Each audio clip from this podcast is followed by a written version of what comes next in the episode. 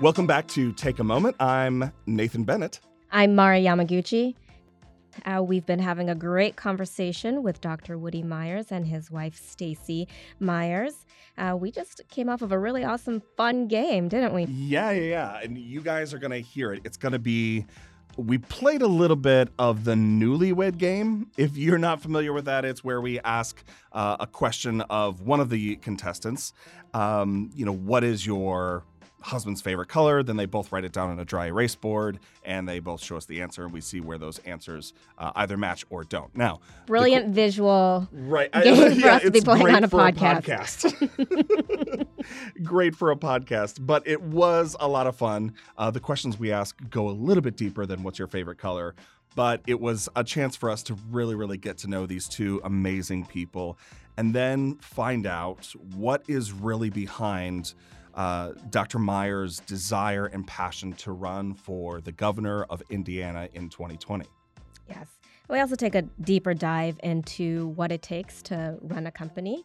Uh, Stacy, as a small, mid-sized business owner, um, she gives us some wonderful tips um, on what it takes to run a successful company. And then both of them together, they come together to tell us what it takes to run a really awesome seamless household. Right. And and and and what do you do when your partner comes to you and they say, "Hey, I'd like to run for public office." Uh, what does that do to somebody and what goes through your head in those moments where you're realizing what that decision actually means and how it's going to impact your life? Right. And not only impact their lives but also impact hopefully, maybe um, in the future for, for the rest of, of the lives, state, really. thousands of lives. So um, it was an interesting conversation, and we hope you take a moment and listen.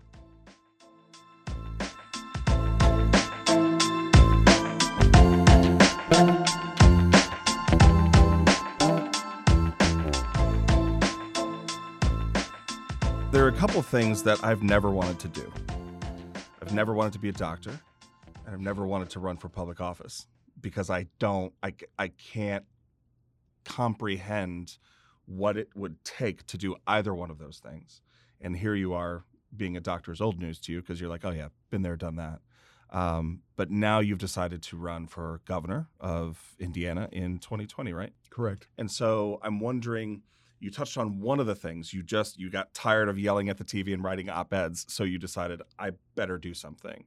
Um, what were the other considerations that um, you had to deal with, wrestle with before really deciding to do this? And then I'd also love Stacy for you to tell us a little bit about what it was like for your husband to come to you and say, "Hey, here's what I'd like to do. What do you think about this?"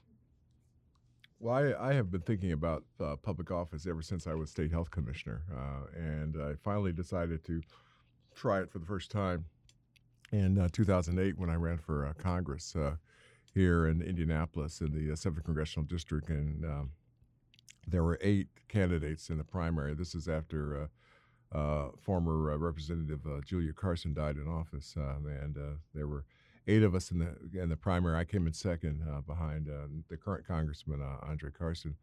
Uh, who I've known for a long time. I knew his uh, grandmother uh, very well. My, in fact, my son worked for her for a while. Uh, and I thought that after that race, okay, I did it. I'm, I, will now get it out of my system. Yeah, That's all done. that was a pain in the butt. I'm not well, yeah. Was, thank you for the opportunity. I'm glad I tried to do that, and it was fun. And then, uh, and then I thought, well, okay, if I do other things, uh, it'll go away. Uh, but that itch just kind of still kept coming back. It wouldn't go away. I, go away. I treated it with every antibiotic, uh, but that bug is still there. And so finally, uh, when this opportunity came along, I started thinking about it maybe a year or so ago, and I was on an assignment uh, uh, out in Arizona. The work I do for my company, Myers Ventures LLC, uh, takes me across the country. In fact, it's taken me across the world. and so I was literally in the desert, in wow. the desert uh, and I started thinking, you know, it's that's awful hot out here. Uh, it's awful dry. It's not very green, and uh, and thinking about all the issues that I knew were still working, and uh, were problems here at home, and I started coming back more. I started talking to people, and finally decided that uh, that uh, that assignment had to get cut short, and I had to come home and to to throw my hat in the ring, and that's what we did months and months ago, and so here here we are. I have uh, been struggling uh, with uh, leadership huge challenges of leadership now for 30 years. Uh, I was health commissioner here in Indiana, and uh, my first job really as my first big job as health commissioner, I had to. I think we had about a $234 million budget, 2,800 employees, and ran five institutions across the state. That's a lot of work. Uh, and we had these huge health issues that we're, we were grappling with every single day, organizing a team to figure out how to manage the state's resources properly, how to get some of the federal resources that were available to us, uh, struggling with the day to day problems of being a health commissioner uh, managing a, a, team of people, um, hiring the right people, letting the people go that needed to leave. Those are big, big things to learn how to do. And so I, but I learned how to do them, and I did that in Indiana. I did it in New York. So I spent a lot of time in the in the public sector, and then I decided to uh, to move uh, those skills over to the private sector. I was a health commissioner for uh, uh, Indiana, New York for about, I'd say, eight or nine years, and then became a chief medical officer for Blue Cross Blue Shield of Indiana, uh, and, which ultimately became Accordia and then Anthem.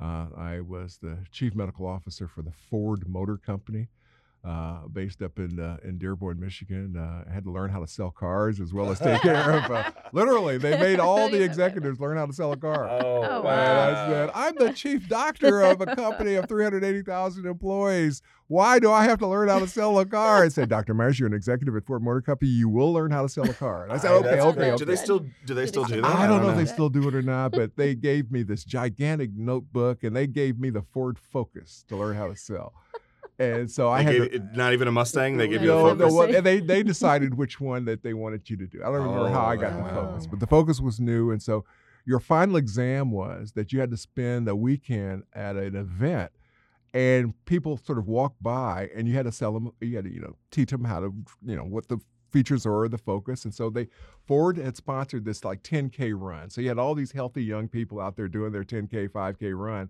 and then they, but in order to get to the run, they had to pass these brand new Ford Focus um, automobiles. That, and I'm standing there, there, and there's happened to be parked, there. there, and I'm standing there with my Ford smile on, and I'm talking to the people about how to, you know, the various compartments that we had in the trunk, and how to the, the mileage and how much it cost, to, and I'm trying to get folks, and then we didn't actually have a couldn't make the sale there. We had to refer them to a dealership, but then I referred them to a dealership and I said, "Gee whiz, I actually can do this. I, I, I, I am glad that." Did you think about at that point a career change? I almost, I almost. said, I said, "Wow, I think I missed my calling. selling cars is is okay. I learned how to do it." So, I, I did that uh, for five years, and then I got asked to be the chief medical officer at Blue Cross of California which was uh, taking some of the same steps as Blue Cross Blue Shield of Indiana. All the Blue Cross plans were beginning to merge uh, together. So I did M and A for uh, that big company. Uh, I, have had really a lot of terrific leadership experiences uh, uh, in the United States and around the world. When when I was with Ford, we had 380,000 employees in 38 countries. and I got to go to 20 of those countries while I was there. So I got to see healthcare delivered in 20 countries around the world. And I just learned so much about how these countries wanted to emulate the United States, things they were doing well, things they weren't doing well. And some of the things I saw there were reflections on how we were we were succeeding and in some cases failing here. Uh, making those leadership opportunities, uh, taking those leadership opportunities, making them successful over 30 years, led me to the conclusion that uh, I needed to get back into public service, and that's why I'm taking these steps uh, today to use that experience that I've gained uh, in all these various roles uh, around the world and bringing it home to Indiana. Uh, there are people uh, that are working very hard in, in, in Singapore, in, in China, in Indonesia, uh, in order to take the jobs, to take the technologies, to take what we do in the United States and make it their own because they want the same successes for their families as we want here. Uh, people around the world are amazingly similar. Uh, they want good things for their kids. They want a successful life. They want to have friends. Uh, and I learned over the years that uh, if you're not out there competing every day and understanding how these competitive forces work and uh, optimizing uh, for the geography that you care about, you're going to fall behind. And I think that's what's happening here in Indiana. We are falling behind. You've had that experience international and then nationally what are some similarities and what are some learning opportunities that you saw? One of the jobs I didn't talk about was I was CEO of a company that was the largest provider of correctional healthcare services for prisons and jails uh, in the nation. Um, and uh, we had contracts for all many of the big cities and many of the big states. And that was not only a job that involved understanding how business works, how healthcare works, but understanding the forces that cause people to become incarcerated and understanding the forces that keep them incarcerated, the recidivism rate, understanding the programs that are required to get folks out of, of jail, keep them out of jail, keep them out of prison. And that was an eye opening experience like no other. Uh, I remember my first trip to Pendleton here in Indiana. We had the contract at the time to, to work on Pendleton. Uh, and, and, and, and, talking to some of the inmates. I remember a very sad trip I took to Fulton County uh, Jail in, in Atlanta, um, to New York City, Rikers Island, to, uh, to jails all over the country, prisons all over the country, and seeing that same pattern over and over again. Kids that frequently were from from homes where they didn't get the kind of parenting they needed, kids that didn't get the kind of educational experience that they needed, kids that saw things in society that they wanted for themselves but didn't have a good way to get to those things. So they took law into their own hands. Uh, they were themselves abused often, and they uh, tried to uh, responded to that not uh, getting the services they needed through mental, the mental health system, but by hurting others. I mean, just the things that I learned in that. And now, as I understand that so much better, bringing those kinds of uh, that kind of understanding to the, the job of governor, uh, we've got to put the correct back in corrections. We've got to make sure that we do everything possible to reduce recidivism. Uh, otherwise, uh, we, are just going to end up with folks back in the same situation in the state paying that, paying that tab. Well, people need to understand that about 95% of folks who go to prison get out. Uh, 90 plus 95% depending on the, the location you're in and, and they come back into society if they're not ready if you haven't done what's required to make them successful when they re-enter then the likelihood of them going back into the, the, the prison system is very high. So that's the the kind of understanding that I that I've got uh, that, that I've seen uh, uh, uh, over the years that I, that I know I can bring to the role of governor because the governor controls the correction system in the state. Uh, I, I know that uh, we can do a better job for our veterans. we've had scandals here in the state with respect to the Veterans Administration, the Indiana Veterans and I just know that you, you, we don't need to waste the state's money doing the kinds of things that they've, they've been accused of doing.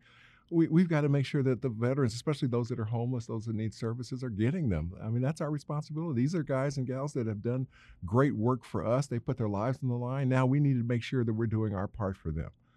So I just know that there's improvement to be made there. And then the big issues, uh, educational issues, especially. Uh, Indiana's teacher salaries are, are, have had the lowest increases in all 50 states from the year 2002 to 2017. We are at the bottom of 50 states. Uh, when we changed the way that we funded schools and we changed the teacher salary formula back in 2005, that took us from one of the high pay states to the lowest in terms of increases. That's kind of like we overcorrected almost, we, right? Like... We didn't. We we way way. Oh, and the pendulum is still over there. Mm-hmm. In Indiana, we've had this philosophy for decades oh, it's good enough. Well, in Indiana, good enough is no longer good enough. We've got to change our trajectory. We've got to do things differently. You know, my, my dad had this saying if you keep doing what you're doing, you're going to keep getting what you're getting. Uh, if you don't change what you're doing, uh, you're, you're not going to make the progress that you need. Uh, so I've had a, a, a lifetime of, of, breaking eggs to make omelets, literally. Uh, you, have you, you, got to do that in your, in your, career in order to, to and it, you got to take risks, good risks, calculated risk. And I've, I've chosen to do that, and I've chosen now to take this risk. It's a huge risk running for governor. Uh, it's a huge risk and it, an expensive one too. Very expensive. yeah. When no one has a gun to your head. I mean, you, you, do it because you think you can make a huge difference. You think you can bring those leadership skills to the table and do things in a different, better way. And you're passionate about the people. Absolutely. Mm-hmm. And what were the reasons why you supported Dr. Myers? Yeah, when he I'm, said, "Hey, Stacy, I'm gonna run for governor." I feel like it's like when you're husband comes to you and says, "Hey, I'd like to." I have this great idea. I got this great idea. I, I'm suddenly very passionate about being a juggler in Cirque du Soleil. And I, I want you to support me. It's going to take a lot of effort, a lot of time, a lot of concentration, a lot of money. Um, and you're like, "Yes, let's do it." I'm sure that's not how it went, but I'm I'm interested in kind of how he approached you and said, "Hey, this is something I feel like I, I need to do? And then kind of what was your response and how have you aligned yourself with um, that passion of, of his and was it difficult? I did not know him when he was uh, running for Congress. So when we first started dating, um, I already knew of his past history. And uh, he said to me that he had future political aspirations. So it, this was no surprise. It's not out of the blue. No. Okay. And um, and so through our course of dating and then subsequently marrying, um, you know, he had presented some ideas to me, and uh, I was behind him from the very beginning. Uh, so when he presented this idea, uh, it initially was kind of just thrown out there, just uh, I don't even remember how it initially came Are you about. guys like but- shopping for eggs and milk and Well, then you just casually slip it in there? It, it was You just, yeah, Let's put it on you the know, list. It was, it was Do you want to get one of or two percent milk? That's why I'm probably gonna run for governor anyway. yeah, it, it really was just kind of like on the third or fourth time he said it, I said, Are you really considering this or are you just kind of having another one of your conversations with yourself? And he said, I think I'm actually thinking about this. I said, Oh, okay. In discussing it with myself, I think we're um, myself and I are very interested. in this. And I and I said, Well, I just just need to know if this is something we're really entertaining so that I can really start thinking about this. And um, so after, you know, half a dozen times, I thought, okay, I need to start putting this on my radar and just start thinking, how is this going to look for our family? When is this going to actually start taking shape? And uh, and I think um, it was probably around November or December that Of last year. yes that we really started having a, a, a real conversation about it and uh, and I was all in 100% I know that he can affect change I know that um, he is extremely intelligent and he has all of the characteristics that are needed to move the state forward Is there something that excites you about the possibility of being the governor's wife or The having first lady of yeah, the Indiana. first lady of Indiana? like that's awesome. Is there or is there something that's terrifying about it? I, you know, I did not even think about that aspect of it um, until a friend pointed that out this spring. and she said, You would be the first lady. And I thought, I, I was terrified because I, I don't want to be front and center. I, you know, I just wanted to be behind Woody and root him on. Mm. That's taking that that has taken some getting used Are to. you still but processing it I'm, now? Yeah, I'm still processing that, but um, I'm just thrilled uh, to be behind Woody and and to support him in this effort. And in both of your careers, how have you seen technology um, playing a part um, in advancing healthcare? And then also, how do you see technology playing a part in in candidacy and in running for office? And also Oh. in your business, technology Yeah, plays in a very large role as well. Because are you primarily are you all online? Yes. Okay, Right. so great. So, So, that's a difference, right? Like Yeah. back in the day when you're like, oh, I'm going to start a business, it was I got to get a brick and mortar and Mhm. you know get all this stuff. Now it's become so much easier to start. Your, I don't mean to say it's easy, but maybe No, well- Easier, you don't deal right. with the stamp of real estate or whatever. yeah. right. You know, it's. I think it's um, it's a double edged sword in uh, terms of healthcare. Um, you know, in the hospital setting and in the doctor's office setting, um, you're expected to do more with less. Uh, I, I know in talking to my doctor friends, they are having they, they have a much heavier load, and in talking to my friends that are still um, working in the hospital, I mean, nurses and respiratory care practitioners are expected to, you know, you're expected to take care of more patients. Uh, you, you have computerized charting now, so you're not, you know, writing in the charts.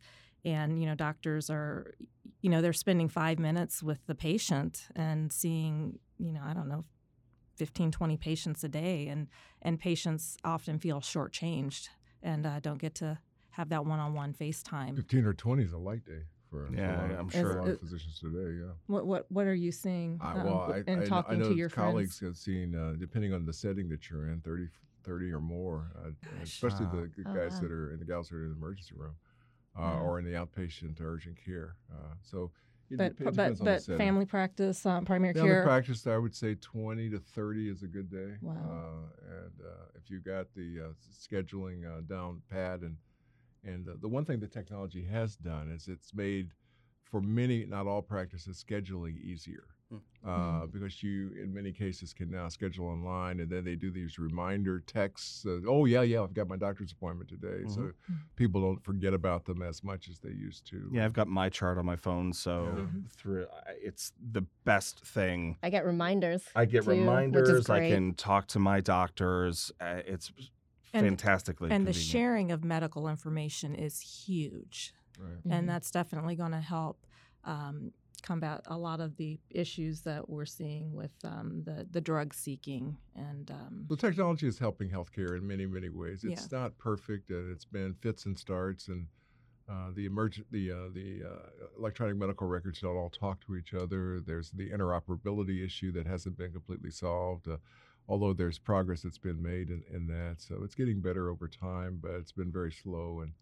And uh, I think that net net, it's made uh, healthcare more efficient. Uh, uh, but the complexities of uh, uh, that we we spend a ton of time and money on the complexities of care that are related to billing and and eligibility and those kinds of things that that although for a private sector employer and, and payer are essential to get it done right, uh, just add enormous costs to the system if the if the system were simplified. Uh, in the old days, the, old days, like, like 10 years ago, they, the, the cry, especially among my Democratic colleagues, was to create a single payer system. Uh, I said, you know, that, that's the risk because if it's a, a single bad payer as opposed to a single good payer, then, Right, then you got problems. I, I would rather have a few really good payers, a f- fewer really good payers that are competing to, to make their services better than one payer. I think that uh, that uh, there there are a lot of Democrats that today are talking about we've got to have Medicare for all, and and I understand the sentiment, a great I, I do, but uh, I'm more well, me get health care for all. Uh, and then that means Medicare for more, Medicaid for more, private insurance for more. Let's get rid of the, the gaps that are between them. Let's get rid of the folks that don't have anything at all. Let's make the systems that those big three work better. Uh, and then use the technology. You brought up tech, use the technology far more efficiently than ever before, and then get rid of this unnecessary non-value added administrative cost. That's what we got to do. Uh, why, why shouldn't you get your X-ray results uh, and your lab results uh, with some explanation online? Well, they're yours. Why don't you? I'd like for you to see them, and and if you've got questions, then there, there's a way to get those questions answered. But but you know, if, if it's good news and everything is normal, and I don't need to see you for six months, we don't have to have a, you know, there's there's a not a s- m- appointment or conversation that needs to be right. scheduled for to do that. I think that you're a pretty smart guy or you're a pretty smart woman. You you you know, okay, that means that's good news. Uh, Right. and the other, you know, if you need your mammogram or your Pap smear, or you, or you need to get your prostate checked, uh, or you need to get all your your colon examined, and depending on how old you are, there's no reason we can't just make that appointment online and get everything scheduled and done efficiently. I mean, come on, let's let's use the technology for what it's good for, and then those are the functions that it's really great for. And I I think if we can make that universal, then we can take some of the next steps. Uh, telehealth is one of the things that's happening today in, in bigger and bigger uh, numbers. Uh, folks conversing with the right healthcare professional and uh, and sort of Skype like or FaceTime like Yeah. uh, settings. There are even some great great machines that are being made where if you're in a remote location.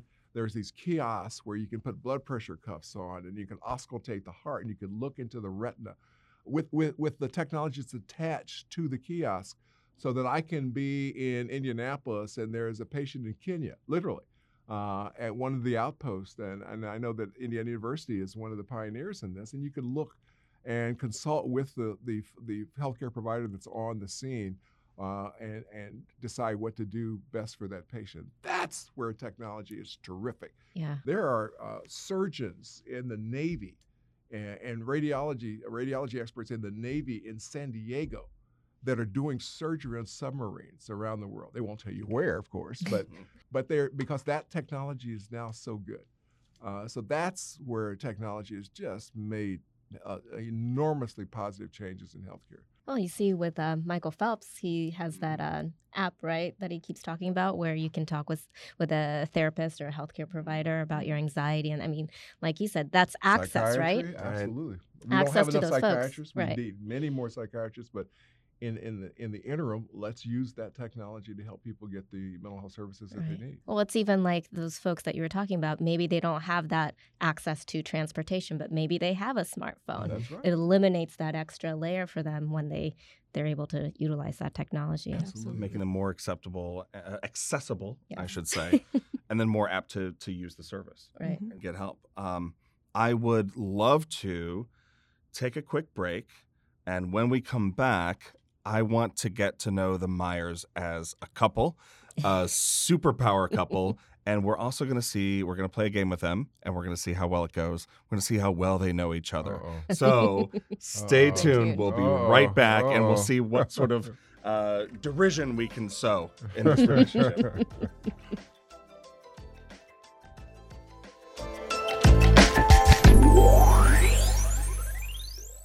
Hello there, Josh Reed here, producer of Take a Moment. In our conversation with Dr. Woody Myers and his wife Stacy, you'll hear how they're using their experiences in healthcare to drive success in their respective fields. They give you a look inside the hard work that it takes to start your own business and what drives them in their journey to political office. To learn more about how you can use Genesys to future proof your smaller mid sized business and drive marketing and CX convergence in healthcare, check out the resources below. And thanks for listening. Be sure to share and subscribe, and stay tuned for the next episode of Take a Moment.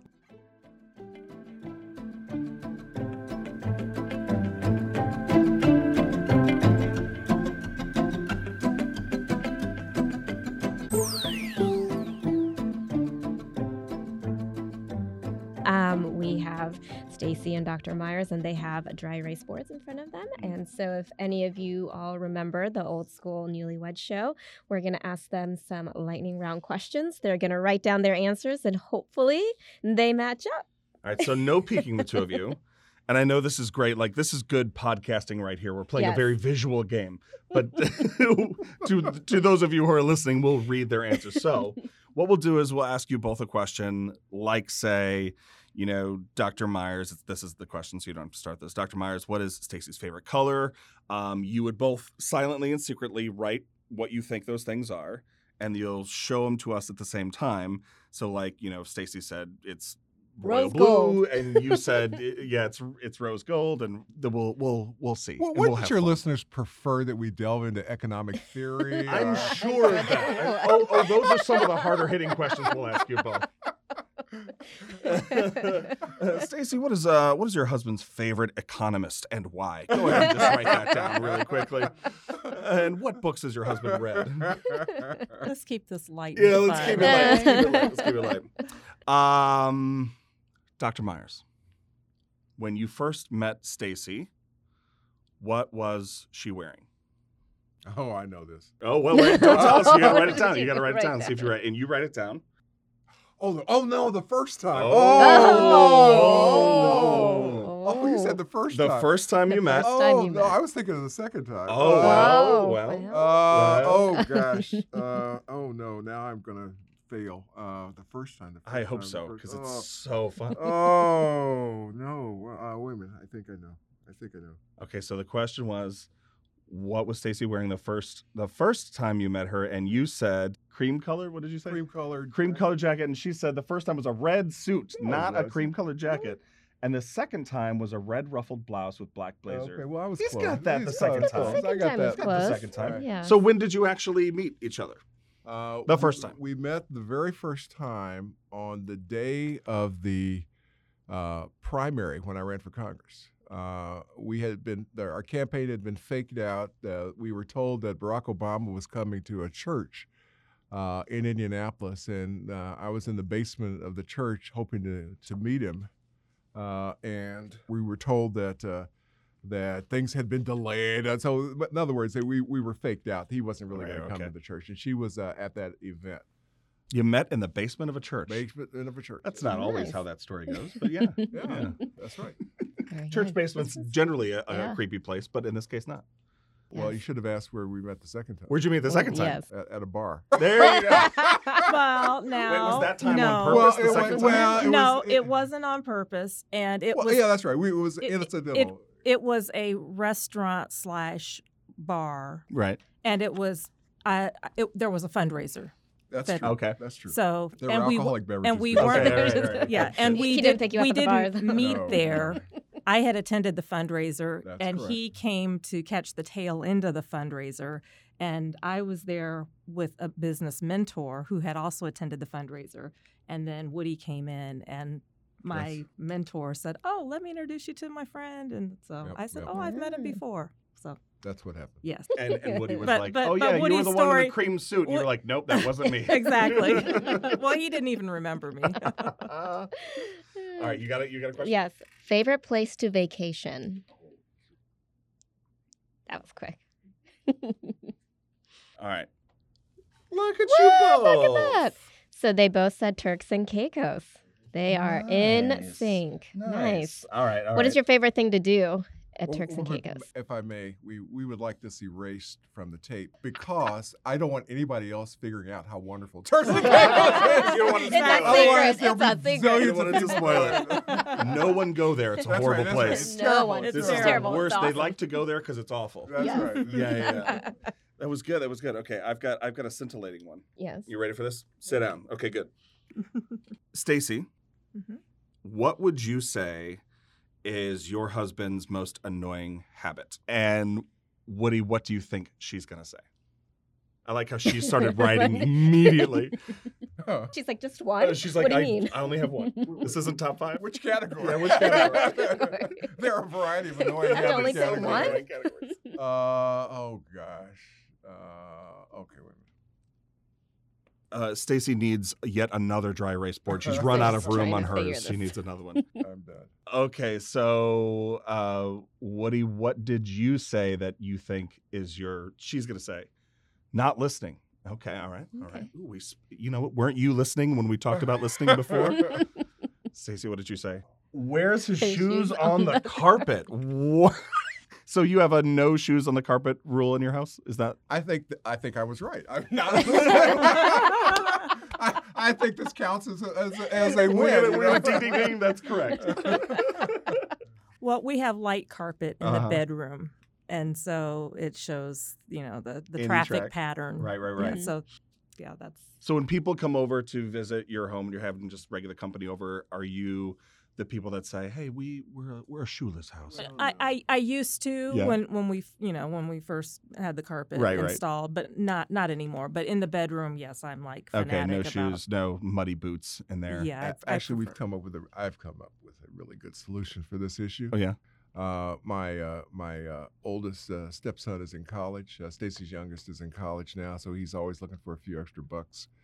Uh, so I bought a uh, a carpet cleaning machine, uh, and he's in college. He can figure out how to use it, and he he's actually he did a great job. Uh, and the carpets are haven't been. I mean, I, you, you, the carpets haven't been cleaner. So it's like killing two birds with one stone. That is a like, typical like guy response to like instead of us stopping doing the thing that's annoying you, we'll just hire somebody to clean that thing up. Like, But that we it's can a cont- it's a twofer. you It is a twofer. It's a and trying to twofer. You're justify around the it. economy. That's really. exactly You're right. creating jobs. That's ex- and as governor of the state of Indiana, that's exactly what I'll spend you get a carpet day. cleaner. Everybody gets a carpet cleaner, and everybody and he gets to wear his shoes. and he gets to wear Wear shoes, shoes. and the world is a peaceful place. All right, that was my scintillating. that was your scintillating. Do you have one? Um, anniversary date. oh well, you better know that. I inscribed it on my husband's ring, so Oh, he never so- forgets it. Wait, is it on the outside of the ring or the inside? In the ring? inside. Oh, but then he's got to be like, oh. Right. Okay, you guys can reveal this at the same time because you better have it right. Nice. Nice. Oh, nice. okay, Oh, so wow, they went to. They said, is that your first date? Four or five? Uh, I think that was what we're counting as our first date. Okay, so you, they're Ah, saying okay. uh, April 5th, 2010 is their first date. And then, of course, they both got married on August, August. 11th, 2012. Um, one last question. Dr. Myers, what do you think is Stacy's best quality? Oh, And Stacy, what do you think he's going to say? Gosh. In which category? I know. I know. You should just tell him to start listing it all. Yeah, just, just- list just it all. start Do you- list it all, yeah. He needs another another dry erase board. Again, this is brilliant podcasting. As we just as we listen to people write down things Yes. silently on a dry erase board. All right, Dr. Myers, what did you say? Oh. Compassion for Compassion for others. others. And he wrote a big heart. Compassionate. Oh, Oh, really? I don't believe that. How did Wow, you do I don't that? Know. She's A also little telepathic. telepathic. Man, that's a great person to have at your side as you run for public office. An, a, uh, a compassionate telepath. Uh, like Counselor Troi on Star Exactly. Trek. You know? Yes. She's part Betazed, you know. or no, the planet is Betazed, so she's Betazoid, right? Beta- For the Beta Star Zoid. Trekkers. Uh, oh man, you just made all those Trekkies vote for you. uh, I, I, I've got the Trekker vote Yeah, knocked yeah, yeah. down, you know. All of us in the our, our producer Josh Yes. just leaned forward. Okay, can we talk more about that for the next right. Well, you know Picard's coming back, right? Yeah, he's Uh, coming so- back. Sir Pat, Sir Pat. Well, you guys, thank you Well, so one last so question. Oh, we ahead, we do like to ask this Yes, of all of our um, of all of our guests. What is one book that you would recommend, or one of your favorite books that you would recommend? Any book that's had like an impact on your life, Yep. your career, uh, your marriage, your parenthood, or just a really good novel. Yeah, Becoming Becoming? Who's that by? the Michelle Obama. Michelle Obama. Oh, her. Remember You know, uh, that's a really hard one for me. I, I I read a lot. I read mostly online stuff. I've stopped reading, unfortunately, for pleasure. Uh, I read for for for impact, and uh, I felt like over the last decade that there's just so many there, there's just so much information available that I needed in bite-sized packets uh, as opposed to long books. And so I've almost stopped reading long books and I read excerpts, I read bite sized packets, but I'm reading all the time. Mhm. And that gets me into if I could ask a question uh, of, of my hosts. Uh, you you are in a company that uh, that has understood now for a while the importance of information management, access, easy availability, and so on, and that's changing the world. Uh, and I think that the fact that you're doing, you're, you're, you're running this company with a primary location here in Indiana is very important because Indiana's a state that truly needs to take the leap into the next generation. So uh, I'm first of all applaud what you guys are doing, but I, I think the the more companies like yours are involved in the, the public discourse uh, in the public square, uh, pushing us harder, much harder, to move away from the, the, the paradigms of the past, uh, reading, writing, and arithmetic, uh, and make coding normal, uh, and to make Wi Fi in schools normal, uh, to make information access and availability for kids normal and every day, and something that just is just part of life. The more entities like yours that understand that dynamic and can help move that forward, the better off we're going to be as a state. So, thank you for what you're doing now. Do more, please. Keep doing it. doing more. We'll keep doing it. Thank you guys Yes. so much. It's been so fun having you here. Um, we're all sweaty in the studio now, so we can call it quits for today. But thank you again for joining us. We had a great you. time. Thank you for having us. It was a pleasure.